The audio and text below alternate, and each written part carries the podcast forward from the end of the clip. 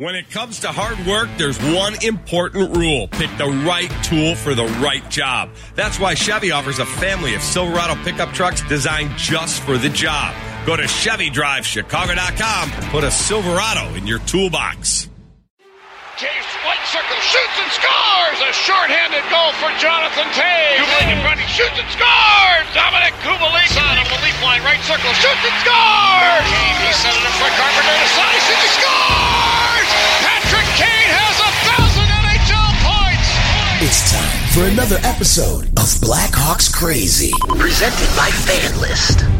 Is this the game that gets Alex DeBrincat back on track? Here's Kane, top left circle, shoots, he scores! In front of the net, I believe DeBrincat tapped it, and the Hawks have finally solved Pekka Rinne in this hockey game. Chris Boden and Joe Brand break down the latest storylines surrounding your favorite Chicago hockey team. The power play goal, he's standing in front of the net, but the breakaway in overtime, that's one where you're going, wow. Picked off by Keith to the break and a breakaway in overtime for the win over the Predator line. Shoots and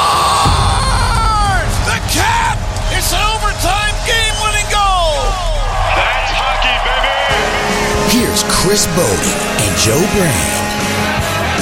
Hello again, everyone. Welcome to a fresh edition of the Blackhawks Crazy Podcast. I'm your Blackhawks WGN Radio pre and post game host, Chris Boden, joined as always by Blackhawks reporter, Saturday morning sports anchor, Joe Brand, among other things. No, we do not have official word that training camp is going to open July 10th. No, we do not have an official word about when the regular season will resume, or I should say the qualifying round. But Joe, we do have some official word on some very good news concerning Blackhawks past and a long roster of Hall of Famers was added to by the Hockey Hall of Fame uh, this week in which uh, Marian Hossa and Doug Wilson, who has been waiting an awfully long time, even though, as you'll hear him say later, he wasn't necessarily waiting or expecting for it, but uh, two very well-deserved honors that were announced by uh, Lanny McDonald and everyone at the Hockey Hall of Fame in Toronto this week. Yeah, some definitely great news for Blackhawks fans and for those two specific Blackhawks. And you know, it's really cool when a guy who his fifth team was the Chicago Blackhawks will probably be remembered most as a Chicago Blackhawk, and that's Marian Hossa. I mean, he was what 31 years old when he first put on the Hawks sweater and signing that 12 year contract, right? And as soon as he goes into the Hall of Fame, everyone's thinking about uh, what he did, but obviously in a Blackhawks uniform because of the historic Stanley Cup run that they had. And Hossa, a big reason because of it. Six years plus to begin his career in Ottawa, then two and a half years spent in Atlanta with the Thrashers, remember then. Uh, a half a season in Pittsburgh, part of their Stanley Cup bid in uh, the uh, 2008 season, only to fall short to Detroit.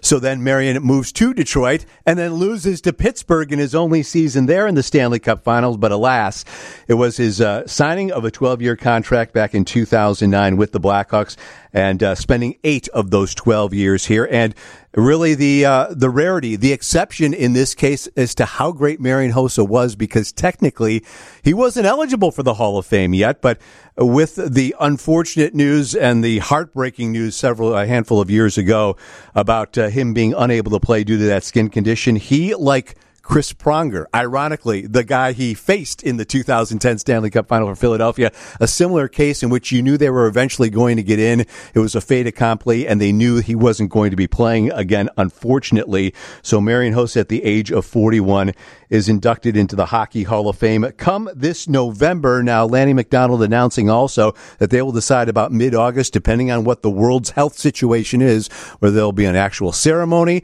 whether it'll be virtual, whether they will try and push it back until, knock on wood, we're, we're once and for all through this pandemic. But some of the numbers here. Uh, Marian Hossa. 35th on the all-time goal scoring list with 525 goals. 10 others besides uh, him and those other 34 have uh, reached the 500 goal club. 57th all-time with 1,134 points.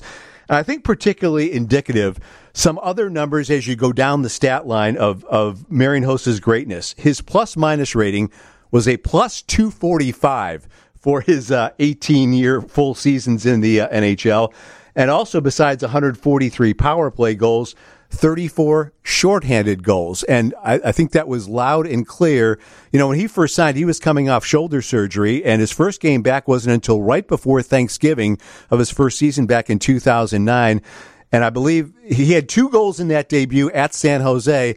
I believe the first one may have been a shorty. If not, it was the second one.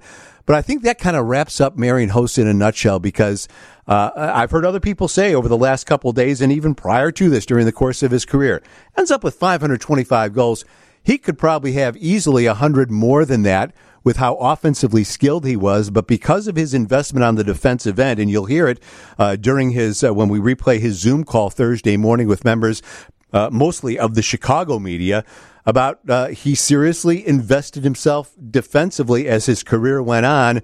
Never won a Selke trophy, but was certainly up there and, and worthy of that kind of category. And uh, uh you, you grew a greater appreciation for the kind of two-way, 200-foot overall player that Marian Hossa was, and uh, I think that adds to the greatness and the respect that not only his teammates held, but everybody really uh, across the league. His commitment to not be a cherry picker which uh, you know he very well could have and stacked his numbers even higher than, than what they were. And i think that's what makes him such an albatross because when he came over to the hawks i mean you, you mentioned it, the three consecutive Stanley Cups. He's the only guy ever in hockey to play in three consecutive Stanley Cup finals with different teams. And I mean, boy, you you might even talk about a different career if the Hawks don't win that first one in 2010. But you know, you look you look at his hockey reference page, and again, thank you to everybody from Hockey Reference, Baseball Reference, all those references, just fantastic work. Uh, the the only year with Detroit, he had 40 goals. He had 24 goals in the first year with the Hawks. Okay, granted, like you said, he didn't come into the league until November dealing with that shoulder injury. The following year, he only had 25. I mean, he didn't get back up to 30 until the year after the lockout year, which was 13 14. But that's because he became such a dominant two way player. And I think that really shows what type of not only player he was, but what type of person he was. He knew that the Hawks didn't need him to score every single time because he was mainly on what line? Jonathan Toews and Patrick Sharp. I mean, those are guys that just make things happen, and, and the Hawks as a whole were just an offensive juggernaut. He was just the perfect type of glue that this young team needed.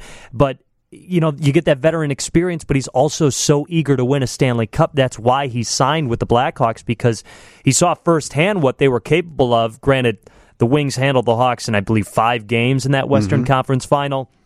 But still, he saw the upcoming promise with them, and he turned out to be a huge, huge part of the three Stanley Cup run. 186 of his 525 career goals came in a Blackhawks uniform. 415 of those uh, 1,134 points came in a Hawks uni. The final eight years of his career. Yes, officially he is an Arizona Coyote right now, but I don't think there's any question that uh, once this period ends, uh, whenever his next contract season ends, uh, he will be welcomed back. And and you know, uh, Rocky Wirtz has alluded to that that he will be welcomed back with open arms uh, to the Blackhawks organization to uh, perhaps uh, uh lend hand in the community. Uh, I, I, would very much a slam dunk that he's going to get one one more shift, one final shift um, that so many others have had that honor bestowed upon them, and none deserves it more than Marian Hossa.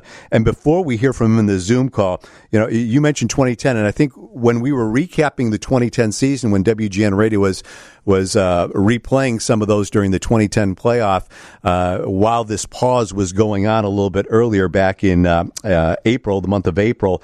Um, there were those moments after he had lost the cup in the final at Pittsburgh in 08 and in Detroit in 09. Well, here he is with the Blackhawks, the five minute boarding call in game five of round one versus the Nashville Predators, where it looked like, oh, this guy is so snake bitten with them down 4-3, a five-minute boarding call with a little over a minute left, and then he ends up scoring the winning or the overtime winner right out of the penalty box. And then I think we mentioned this as well in game number six, the eventual clincher. The Blackhawks are protecting uh, a three to two lead with four minutes to go in Philadelphia, and a centering pass in front of the Blackhawks net Karam's off Hossa's shin guard or stick, then off of Brent Seabrook to uh, uh, Hartnell, who ends up scoring the game tying goal for the Philadelphia Flyers before eventually Patrick Kane would win it. But there were those uh oh moments in his very first season here where you're wondering, Okay, we knew he was a little unlucky in Snakebit Is he carrying it over here, but uh, he mentioned here uh, during the course of this Zoom call that uh, obviously the the greatest moment of his career was receiving that Stanley Cup from Jonathan Toews once Patrick Kane did win it four or five minutes into overtime. That's honestly one of the, the main things I think about when I think about Marian Hossa's tenure with the Blackhawks. Clearly, Game Five. I mean, that that's got to be number one. One of the next closest ones, in my eyes, at least, is he's the first Blackhawk to receive the Stanley Cup from Jonathan Toews. and that's always a big thing. You know, when the captain hoists the cup, who is the next person he gives it to? And I mean, that was that was so huge in Marian Hossa's career.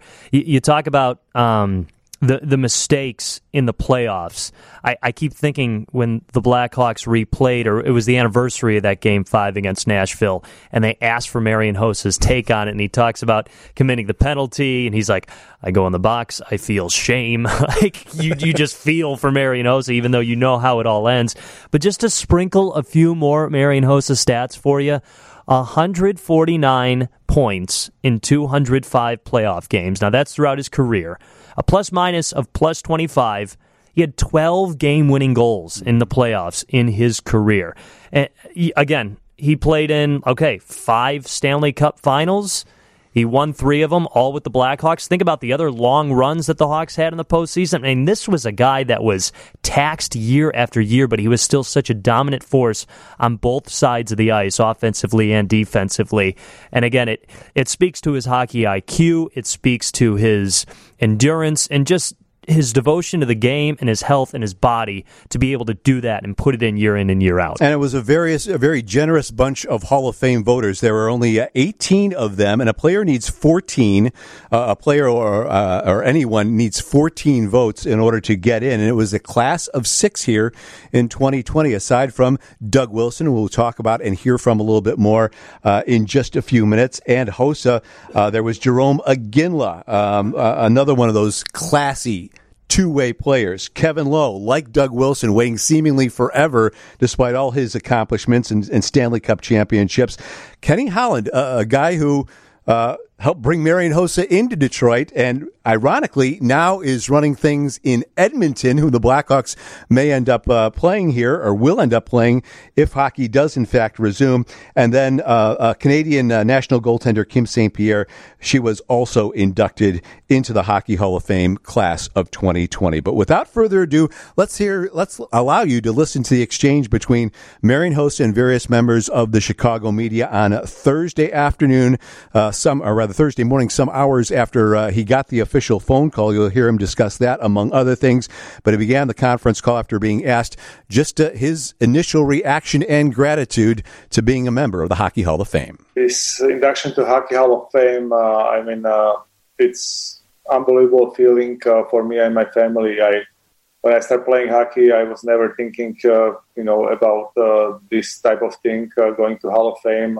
I was thinking for try to go to National Hockey League because it's the best league in the world. And uh, when I was there, I tried to adjust uh, my goals again and uh, try to win the Stanley Cup, and that was my goal. And this, uh, what is happening afterwards, it just, uh, it just, uh, you know, honor. And I guess I can look back and I see probably the hard work over the almost 20 years was paying off because uh, you know people who are sitting in Hockey Hall of Fame decided to, to add my name between the few, and uh, I am humbled, honored, and grateful for this. Uh, you know, being between this type of people and uh, players. Good morning. Congratulations, Marian. Uh, well deserved. You wore a lot of sweaters during your career. What did it mean to you to put on that Blackhawk sweater night in and night out and be a part of that dynasty?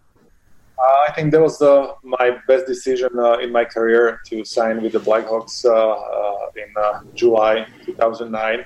And obviously, when I look back right now, I see the Indian logo was lucky charm for me because in Western Hockey League, when I played for Portland Winterhawks, we won the championships with that exactly jersey and uh, you know obviously I went to Ottawa, different teams, uh, and ending up uh, in 2009 uh, in Chicago was the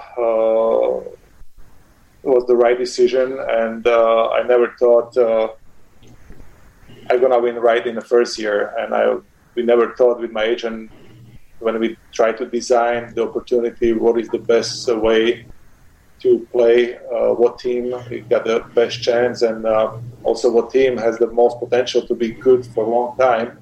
And uh, Chicago was the number one choice. There was probably other choices, but I just saw, you know, uh, from the Portland, the jersey, the Indian logo, and I said, uh, you know, the young players, great organization.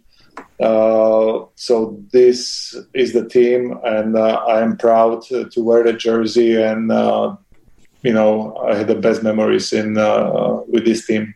Hi, Marian. Uh, congratulations on being elected. I, I, know, especially earlier in your career, you you've always you were always a, a big time scorer. But how important was it for you to really hone your game to also get that defensive part of your game uh, sharper as as you kept going in the NHL? Uh, hi, Tracy. Uh, definitely. Uh, when I joined the National Hockey League, I was strictly offensive player. I have no idea how to play defensively, and uh, I got lucky. Uh, I had uh, you know good coaching through my career. Jacques Martin uh, in Ottawa, uh, you know, he demanding defensive style. I think uh, I started learning how to play also on the other side of the rink and not just thinking about you know be offensive player. So, uh, and uh, you know, when you become a better player, you got uh, more uh, more things to cover. And uh, when I come uh, to Atlanta, you know, I try to lead by example, not just offensively, but start playing more defense. And I think what helped me the most was the year in Detroit. obviously, I didn't win, but I learned so much from players like Datsyuk, Zetterberg, Lidstrom, Chelios and uh, Osgood, uh, those guys. Uh, and I think some small pieces I brought to Chicago with me, and I learned how to, you know, steal the pucks even better than before. I learned uh, how to play better defensively and try to set example for my young teammates. Uh, maybe to follow me, maybe they see something they like from my game, and uh, you know, help them to rise their, their game. And Obviously, we had a great success. I saw lots of uh, uh, potential offensively in those young players. So I said, you know, maybe I won't score in this team uh, 40 goals like I did in Detroit, but uh, my ultimate goal was winning Stanley Cup in all costs, and uh, even have to play, you know, defense and score 30 goals or 25. I didn't care, and uh, you know, I, I got lucky to play with great teammates, great coaching staff, and great front office and definitely you know sold out building night by night in uh, in uh, our stadium united center. It was just great memories. Um, marian now that you've had almost a day to think about it what goes through your mind that from this point on you'll be known as hall of famer marian hossa? Uh, i mean uh, you know this uh, i was sitting here in this office uh, last night when I got the call 9 p.m. Uh, European time, and uh, there was a Toronto number, and uh, and uh, you know Lenny uh, McDonald uh, was calling me, and he said, "Do you know why I'm calling you?" And I had I told him I have a guess, but I like to hear it from you. So it was just one moment you will never, or one phone call you will never forget in your life, and that was exactly yesterday at 9 p.m uh, I'm still overwhelmed, thankful, grateful, and uh, uh, I think it's gonna sink in maybe in a few days what's actually happened. But it's amazing to be part of something special. Hey, Marian, congratulations. I just wanted to get your thoughts. Yesterday, as you received that phone call and you, you think back over your career, how much do you think about the people who helped you along the way and just everyone involved in your specific moment uh, yesterday? Yeah, uh, I just had a press conference uh, in Slovakia like hour and a half ago, and uh, you know I was overwhelmed uh, when I started thinking how everything started, and definitely uh, you know I had to thank my mom because she was the one who was me and my brother taking to the hockey rinks when I was five and he was three because my father was also a hockey player and he was traveling uh, quite a bit in old Czechoslovakia. Then he became a coach, so he was uh, mostly time on the road. And uh, she was the one who was, uh, you know, doing the heavy lifting with us. And uh, also my father, you know, he was a great example, you know, hockey player and coaching. So definitely uh, I like to thank uh, my wife uh, because she was the one uh, when uh, she was standing beside me when uh, I lost two on a row and she was cheering me up and you know I tried to work hard as possible before I signed in Chicago to try to win the ultimate goal. So to her lots of credit you know to stay with me when things weren't easy and uh, you know my two daughters Mia and Zoya, and uh, so uh, definitely I like to thank also if I got this opportunity uh, to my first GM and this also he was scout before Marshall Johnston uh, when he was uh, in Ottawa. he believed in me. He picked me 12 overall, and he gave me the opportunity to you know put my nose in the National Hockey League. So definitely, I like to thank him, and uh, obviously, uh, Rocky Wirtz. Uh, you know what an excellent job he did with the organization. John McDonough. Uh, you know, like to thank him for the opportunity, and uh, you know, obviously Stan Bowman and Dale Tallon when they signed me. Uh, as a free agent and give me this opportunity to play for this organization you know best thing happened to me so and uh, obviously Rich Winter, my agent, uh, he was big part uh, why we pick uh, Chicago, and uh, you know he always thinks sometimes too much, but uh, you know amazing what he done over that time of the year. If it weren't for your skin condition, who knows how much longer you could have played? Do you feel like you're going in the Hall of Fame too early? Do you look back on it and think, man, I, I yes, I, I, know I'm worthy of being in the Hall of Fame, but I wish it, it would be happening years down the road? Well, uh, let's put it this way. Uh, I, I knew I had still a few years left. Uh, if I wouldn't have a skin condition and I wouldn't have to battle with that and, you know, eating the heavy pills uh, before each day, uh, I definitely like to play, you know, a few more years because I was leaving the game uh, when I was still in a you know really good shape. Uh, I was able to skate with the young guys, and I scored you know I think something like 26 goals uh, my uh, last year. So I still felt good. I still I felt like uh, lots of energy left, but uh, you know you don't wanna uh, you know gamble with things like those those pills. So I try to stay safe and obviously you know. On one way, it's pretty cool uh, when they told me I'm only the second player in the history who is going to Hall of Fame under the contract. Uh, the first was uh, uh Chris Pronger. So uh, amazing, uh, you know, stat. doesn't happen often, but in this case it did. And you know, I'm grateful they picked me last night, and it's amazing to be part of it congratulations uh, on this achievement. Uh, I'd like to ask, uh, how important is it for you to be only the third uh, Slovakian-born player to enter the Hall of Fame? And uh, how do you recall your predecessors, uh, Stan Mikita and Peter Stastny? was Stastny kind of a role model for you when growing up because of his status and achievements in Slovakia, and same with Mikita in Chicago? Well, you know, obviously being a third Slovakian player going to Hall of Fame. It's, it means so much to me. And uh, looks like, uh, you know, the number three, it's pretty lucky for me. Uh, like in the US, you guys saying that the third time is a charm. I won the on the third try my first Stanley Cup. I'm the third Slovakian player going to the Hall of Fame. And, uh, you know, it's uh, it's amazing uh, feeling and uh, I got I got lucky I, I got lucky to know uh, Stan Mikita you know uh, the one and only and uh, I had some some time uh, when I was injured uh, to to to have a chance to chat with him and didn't have to rush to practice. And we had a great time together in going visiting uh, one uh, young fella uh, time ago, and uh, you know he told me lots of uh, different stories, and uh, it was just amazing to spend time with a Hall of Famer, with the icon in Chicago, and you know guy who were born in Slovakia. So to me, that meant a lot. you know, to meet his family, and we are still in contact. And obviously, Peter Šťastný. I know Peter, what he did. he made a name for Slovakian hockey uh, in National Hockey League with the uh, Stastny's brothers.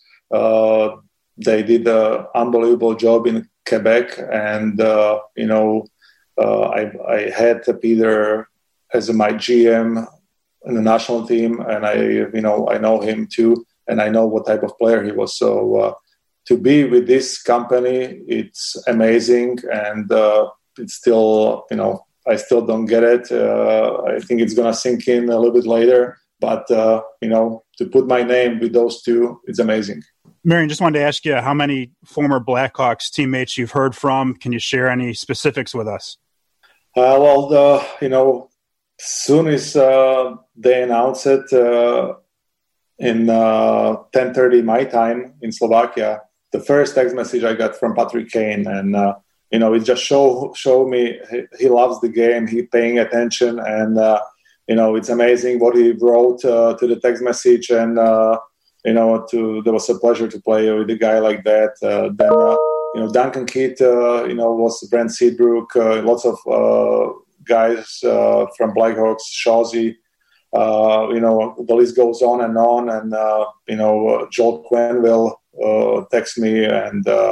Stan Bowman, uh, uh, Scotty Bowman. You know, it just uh, makes your heart warm and you know just special feeling, and you know it's tough to describe. Well, you know, definitely I like to take this chance to say to all uh, Chicago people, thank you uh, for the opportunity to be night in, night out in a United Center, and uh, you know, uh, you guys uh, did unbelievable job uh, to play in that atmosphere. Uh, only one can dream of, and uh, you know, it shows in Chicago. There is lots of passion, and you know, we try always bring the best. and I, am lucky I was part of the organization. And we won those three Stanley Cups in six years. It's amazing, and I think uh, we're gonna look back a little bit later. I think when the more guys retire, and we're gonna come back to Chicago and realize how special the group of players were, and uh, obviously, you know, great coaching staff uh, by Joel Quenneville and his team. Also, you know, uh, uh, I like to thank uh, you know our conditioning coach. Unbelievable, Paulie Goodman. What a great job he's doing, and what he did with me and uh, you know PR guys and everybody in the front office. Uh, you know, it was just fun to work with all those people, and uh, you know, media were great to me. So thank you very much, uh, and even even tough times.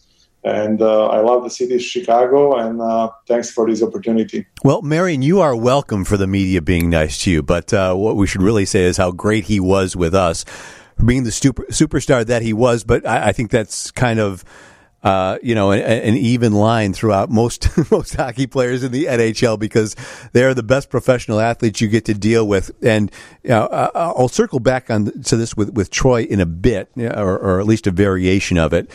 But you know, really unfortunate that he wasn't able to close out his career and see what some of those numbers could finally be had he been able to execute and fulfill the final four years of this contract because we didn't realize it until after the fact that whenever Marian would talk to us, um, you know, some some of those some of those guys at the time, even though the Blackhawks prefer you to be covered up uh, in the locker room right after a practice or right after a game, uh, Marian would always come out covered up, and, and, there was there was no indication at all at, at what he was going through. This just mysterious ailment, the skin ailment that he had, and you know, there were times when he'd take his share of practices off, and that was a it was a Veterans Day. That's all it was called at the time. But you come to learn afterwards of what he was going through when we learned the shocking news back in, in 2017 that after being swept out of the playoffs in four straight by the Nashville Predators, that, that game four in Nashville was the final time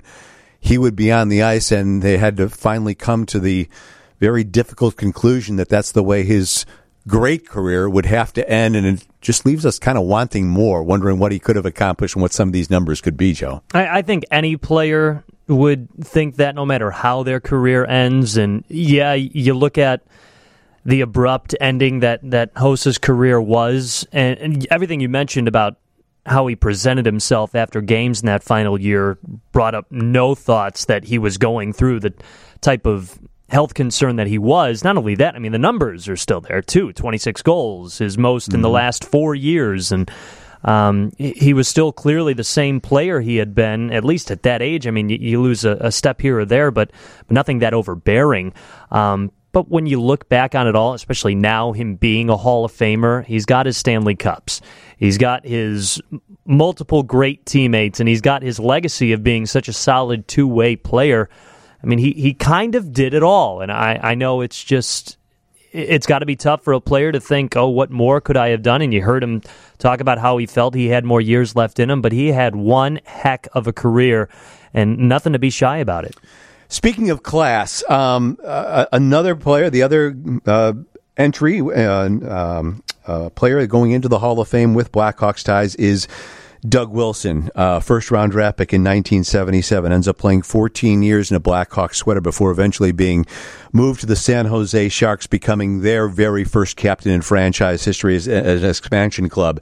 But Doug Wilson, uh, just as much of a pleasure. Joe, I know you don't remember this, but I do. The opportunity to watch him and cover him and talk to him, uh, just as much of a class act as Marian Hossa was and still is. And the same goes for Doug Wilson.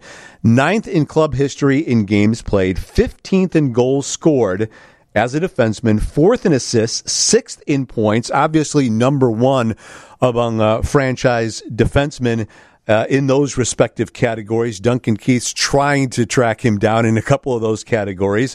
Um, who has already passed him, surpassed him, obviously, in, in, the games played category. But Doug Wilson was really that first type of Chicago Blackhawks defenseman where the league started morphing.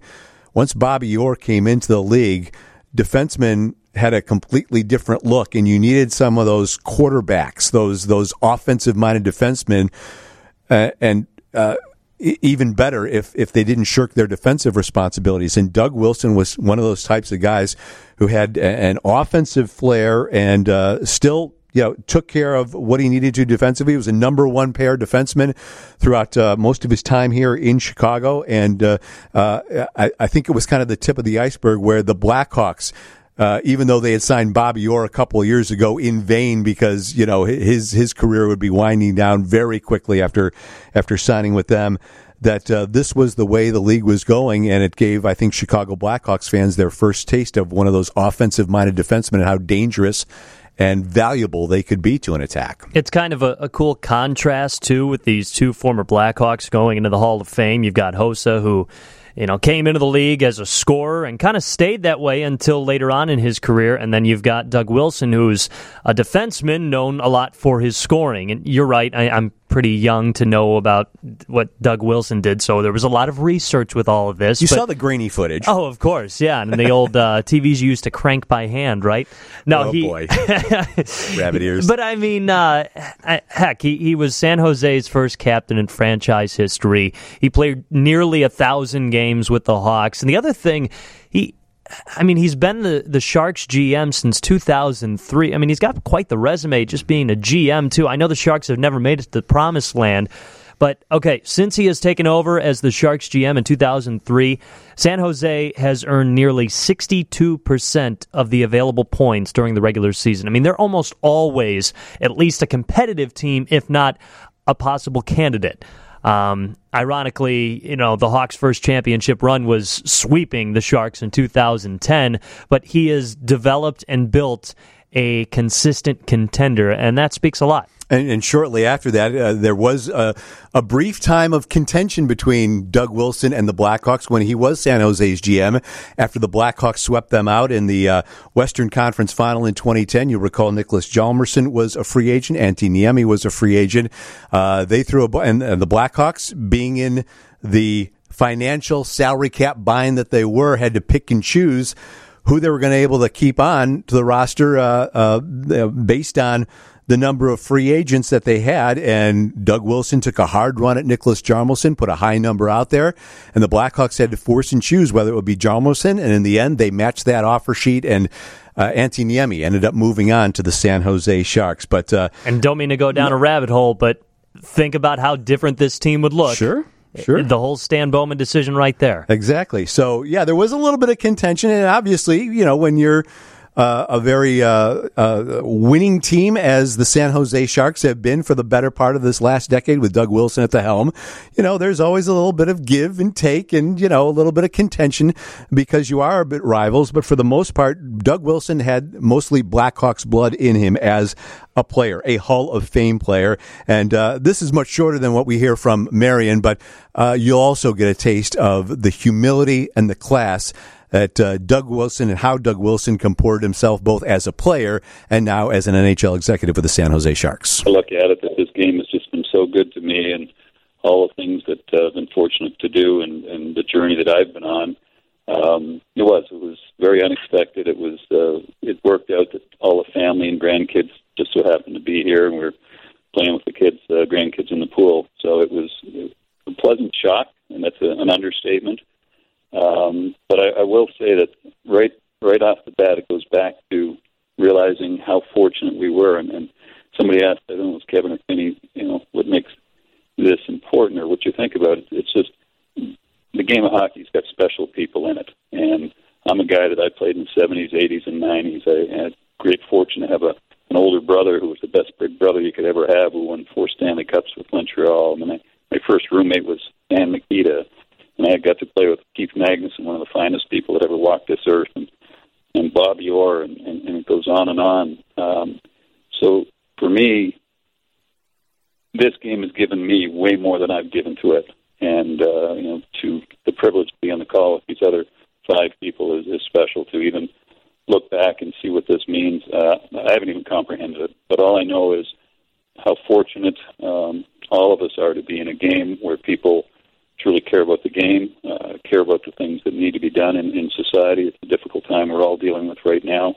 um, but it really hasn't sunk in. And uh, I look forward to calling some of the people that um, just pop in my mind that without them, uh, I wouldn't even have been able to make it to the NHL. I'm very thankful, very, very humbling, um, but very fortunate. So not only did Marian Hossa have words of praise for Stan Mikita and his relationship there, you just heard Doug Wilson talking about it as well because uh, those two were teammates for uh, for some time. And uh, now let's uh, go to a, a, gentleman who we, we appreciate him as we record here Thursday at dusk. He is on the 18th hole, ready to. Uh, standing over a par putt to finish with a 68, but he's put that on hold in order to talk to us. It is our WGN Radio Blackhawks analyst, Troy Murray. Troy, that couldn't be the furthest from the truth. Don't sixty three then. Don't get the yips. Once you're done with that. you don't want you don't want to know what my day was like today. oh, I can guarantee you mine was even worse. But uh, nope. we'll set we'll set we'll set golf aside and uh, and focus here on the two new Blackhawks uh, Hall of Famers. We just heard from Doug Wilson. We'll circle back to him. But uh, I can imagine what your excitement was back in the summer of 09 that the Blackhawks were able to, to reel in Marian Hossa. And I knew he was established and was a certain kind of player that uh, you had a, a, an enormous deal of respect for at the time that they signed him. But over the course of what was unfortunately only eight years here with the Blackhawks, which should have probably been 12, how much more respect did you gain for his game, being able to watch him game in and game out? Well, when you look at a, a guy like Marian Hossa, and then you know, if we go back to the to the beginning, um, when the Blackhawks had a, a very good young and upcoming team, um, prior to that, it was tough for, for the Blackhawks to recruit the top players, and um, you know they they went through a bunch of years where they they struggled to get big names without having to overpay them. Um, you know, later in their career, and, and all of a sudden, people could see that this Chicago Blackhawk team is is good. They're young, um, and and this is where we wanted to be. And that's what happened with Marian Hossa. He looked at his situation. He went from Pittsburgh to Detroit, um, and then to Chicago. He he looked at Chicago and he said, "That's where I want to be. That's where the future is."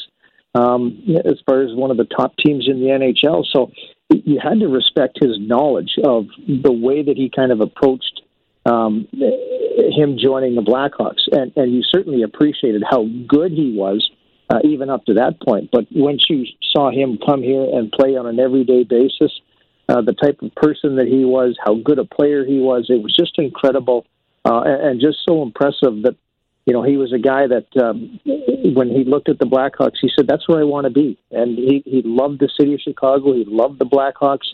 Uh, and unfortunately, as he said, I would have liked to play a couple more years, except for the skin condition that um, forced him into retirement. Uh, but, but what a great career he had in the NHL and with the Blackhawks.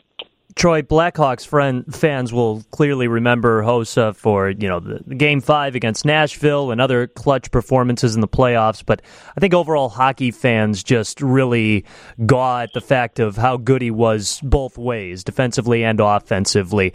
How much of that was skill and how much of it was effort? Because when I think of Marian Hossa defensively, I think of him, you know, bodying up against a guy and just knowing the way to position his body and, and sticking, giving a stiff arm to the guy trying to get the puck, and then when he needed to, turn on the jets to to go get the puck. I mean, where where's the the difference in those two? And I, I, I guess what I'm asking is how how were they able to complement him in both ways to be such a good player? his all around game, and I, I've read a lot of the comments, um, you know, from former teammates, from uh, current or you know current Blackhawk uh, players who played with Marian about how underrated he was in his overall game. Um, you know, could he have been a Selke Trophy uh, finalist every year?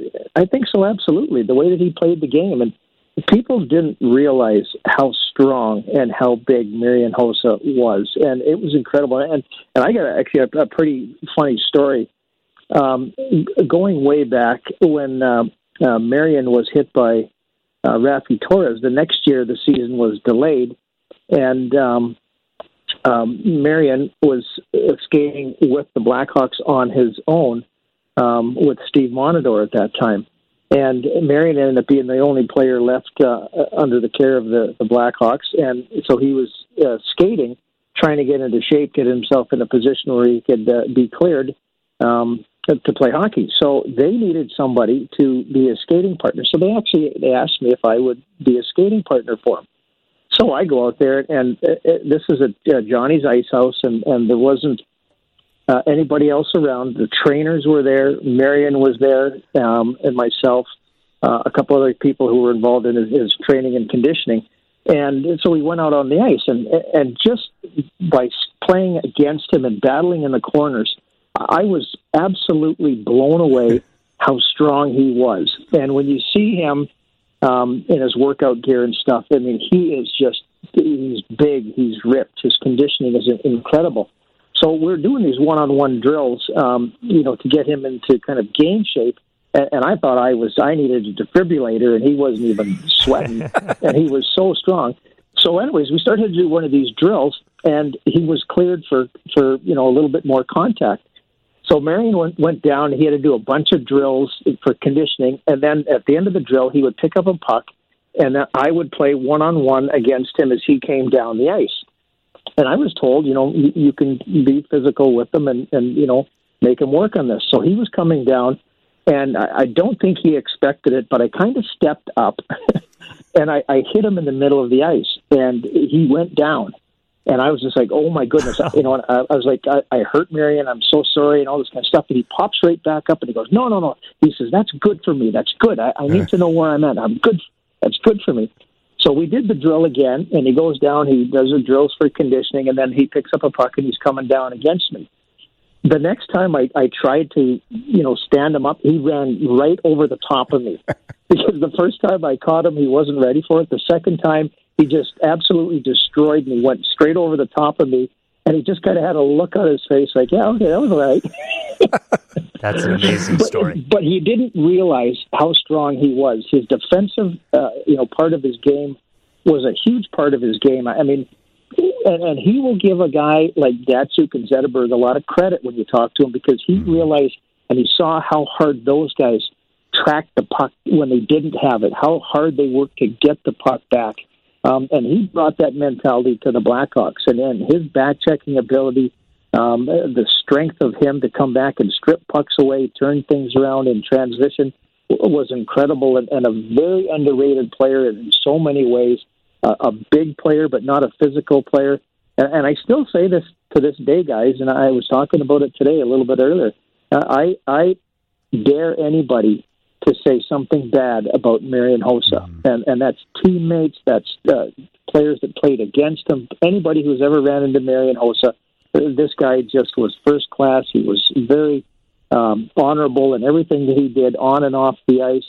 Um, you know, nobody was taking cheap shots on him on the ice. He, he played the game hard. He played the game fair, um, and, and put up some great offensive numbers. And his all-around game was just incredible. Well, no cheap shots except for Raffi Torres, uh, unfortunately, but we uh, we won't go there. Um, you talked about the skin condition real earlier as we wrap up here on, on Marian. I, I'm not sure how aware you were of the situation, but yeah, you know, it was it was a shock to know a couple of months later that him shaking hands with the Nashville Predators at the end of a four game sweep back in April of 2017 was going to be the end of his career with four years remaining on his contract, and and his production, despite all he was going through, was still right up there as good as it has been with any of his time at the Blackhawks. Do you even doubt, even at the age of 41 going on 42, which would be heading into the final year of this 12 year contract, that uh, his play would have been able to sustain itself? With the, yeah, we, we look at him on the Zoom call, and he still looks in absolutely wonderful shape. And I saw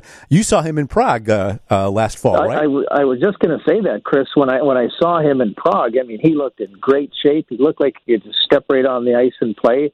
Um, but unfortunately, the you know the skin condition that he had uh, didn't allow him, um, you know, to finish his career the way that he wanted to. And and, and it goes back a long ways. I mean, uh, you know, Joel Quenneville, and I love, you know, Joel Quenneville maintenance day and all this kind of stuff. Nobody knew really what was going on, um, you know, with, with players uh, when Joel was around. It, you know, guys like Duncan Keith because he plays so much of maintenance day and all this kind of stuff. Marian was an older player, maintenance day.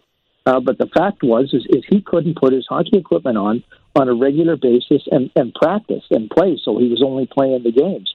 Um, in the World Cup, or uh, um, is that what it was called, the World Cup? Yeah. um, where they had the, the different nations. I mean, he was even dealing with that there. That um, you know, he wasn't practicing, just playing the games. They they tried so many different things, different equipment, different underwear, different um, you know soaps, lotions. Um, you know, he ended up being on a steroid cream that he just couldn't continue to be on.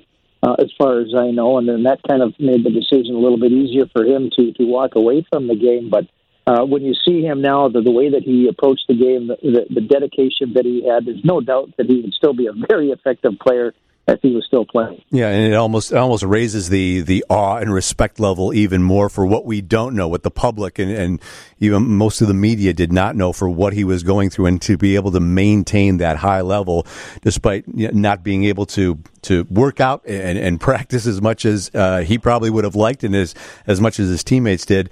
Uh, it, it even raises the respect level even further. Let's uh, go to your former uh, former teammate Doug Wilson. As you came into the league, uh, tell us a little bit. It was was he presented? He's always presented himself in a, in a very classy way, and uh, was he pretty much the same way behind the scenes? I mean, I remember interviewing him, and he he's he was just as polite and uh, and classy back in his days as a player as he is right now as an executive with the San Jose Sharks.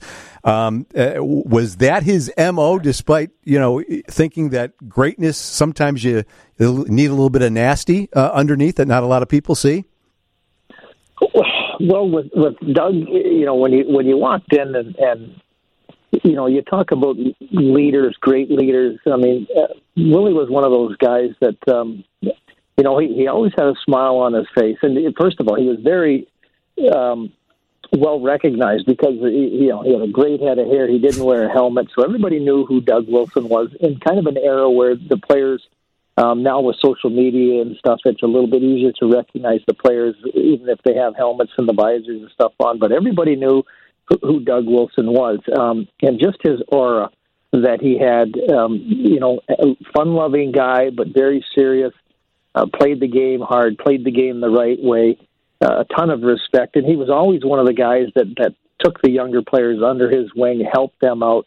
Um, you know, we had another guy like Keith Brown, you know, a, a younger player at that point, but a, a player that came in at a young age and he understood what it meant for older players to take care of him, so he took care of them. And that that's the same way that, that Doug Wilson held himself with with guys that he he played with, like Keith Magnuson, Cliff Koroll uh, learned from those older guys and, brought that culture inside the locker room. Uh, great leader, great individual, and even when you see him now, the demeanor that he has as uh, the head guy for the San Jose Sharks, um, same demeanor that he had as a player, just cool, calm, collective. Um, uh, you know, always thinks before he speaks, and, and really never says anything bad. Nobody can say anything bad about him. Two part question here for you, Troy, and, and this is a factor of me having to go back and, and look at highlights and research on Doug Wilson. And he also looked a little bit at Troy Murray too. oh, of course. Well, and, and again, part of it is uh, another one of your former teammates, but obviously a, a lot of the numbers are there for Doug Wilson, and a lot of people are thinking this was a long time coming for him. I don't mean to uh, assign you as commissioner of the Hall of Fame election or election committee, but you know why do you think that's so for him, and also why do you think a guy like another one of your former teammates, Steve Larmer, is still waiting so long? Because I've seen a lot of feedback from fans about his absence from the Hall of Fame so far. Um, it's a real good question, and, and just reading some of the articles, and no, it's not a perfect system. There's no question about that, and people are complaining uh, each and every year that this guy should have got in. And it's the same thing with football, baseball, basketball. Um, you know, you, you have to make tough decisions. And, and I think that when you looked at it, um, you know, I, I read some of the comments that, you know, on, in years where he was close, there just were better options. Um, I don't know how the criteria works. Um, and obviously, you have to look at overall uh, everything that is involved in somebody's career. Uh, for Doug Wilson, the numbers backed it up. Norris Trophy winner. He, he did not win the Stanley Cup, and that's a knock that people say, well, gee, he didn't win the Stanley Cup. But there's a lot of people in the Hockey Hall of Fame that, that uh, never won the championship, and, and that goes for every sport. Um, so I think it was a long time coming. It's well deserved. Uh, I, I think for Willie and just his comments that I, I have read and seen, that he was obviously shocked, but uh, you know, a great surprise, and, and he probably at this point wasn't sure if, if he would ever get in. And I think that when you look at Steve Larmer, it's the same type of consideration. There's a lot of great choices every year. There's you know more players that come up every year. You know, Marian Hossa, first timer. You look at Jarome Iginla.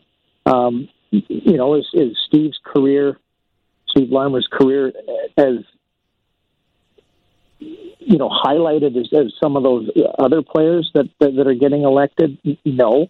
Uh, does he deserve it? I think so, just because of the way that he played the game. But you know, when you look at it, uh, was he was he uh, end of the year award winner? No. Could he have been maybe uh, very underrated, like a Marian Hossa as far as his defensive game? I mean, um, he was great in his own end. His positioning was great. Uh, not a physical player, but made all the right plays. Was in great position was never afraid to go to the hard areas. So, uh, you know, his overall game w- was tremendous, but the individual accolades that, that certain players have, they weren't there for Steve. Um, he did retire a little bit earlier on on his terms. Basically, walked away from the game when he could have stick, stuck it out a little bit longer with the New York Rangers. Uh, but that's the way that uh, Larms was, and you know, for him, I hope he gets in someday. But everybody has those players that say, "Well, gee, you know, this guy should get in, this guy should get in.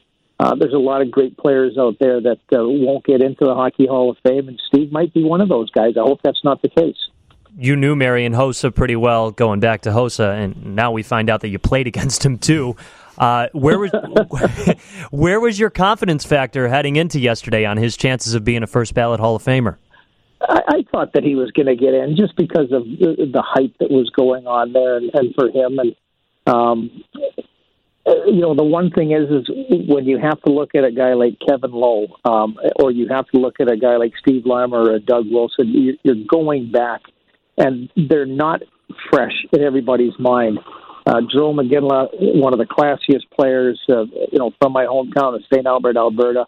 Um, just a great individual. He was kind of a lock to get in there.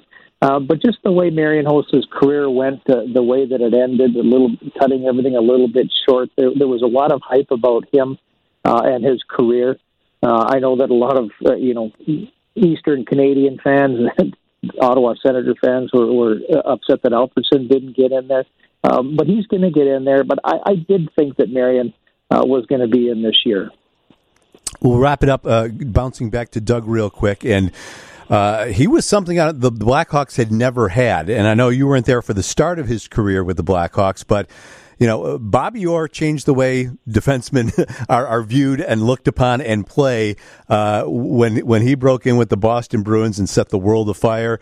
And how important was it to have that kind of quarterback, that offensive driving defenseman? We, uh, the Islanders had Denis Potvin, and then yeah, as we get closer to Doug Wilson's era, your, your Al MacInnis's how and Paul Coffey with Edmonton, how crucial was it to have a player like that in order to breed success uh, back in late seventies and early eighties? It really changed the tone of the game. You have to have those players, and you're going back to an era where uh, a guy like Doug Wilson, who had one of the hardest shots in the game, um, you could tee him up uh, from the half boards, or if he got an opportunity to, to shoot the puck from the blue line just the way it was with the goaltender, the equipment, and everything. But the closeness of the blue line towards the net that was back in a day where it, it, you know if Doug Wilson was winding up, I mean, not a lot of players wanted to get in front of that, and he was in a position to score. So you know he was a threat every time he got into the offensive zone.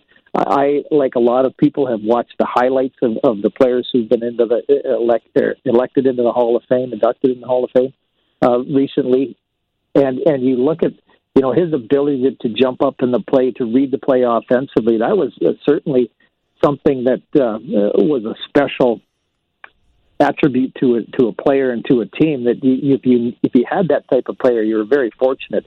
And you know, you go along and, and Doug Wilson's the general manager and, and president, whatever he is in San Jose, whatever his title is.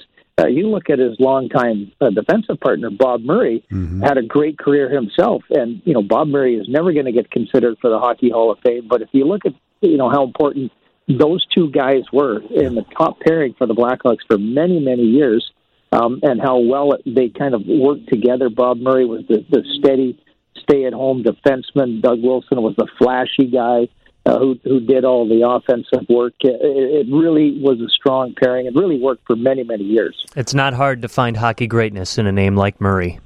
That's right. I'll say that. I, I still love talking to Bob Murray. He still calls me son because he was one of those guys that took me under his wing and you know, I, I always said, well, you know, he's my older brother, and people who didn't know hockey, oh wow, you know, that's okay. I said, no, not not really, but uh, you know, he was another great guy, and um, you know, for Doug and Bob to have the success in hockey after they played after their careers, I'm not I'm not surprised at all. Uh, those guys named Murray are always good quotes too. So Bob and, yourself. So thanks for your quotes. Uh, we kept you longer than uh, than we originally anticipated. So so go Bob finish. And Doug. Go finish. Bob and Doug. go finish off that uh, seven footer for the sixty eight and uh, get it done because uh, hopefully you're back working hockey here in a matter of a couple of weeks. All right. Wouldn't, wouldn't that be nice? you know, hopefully things progress here the way that they have it planned.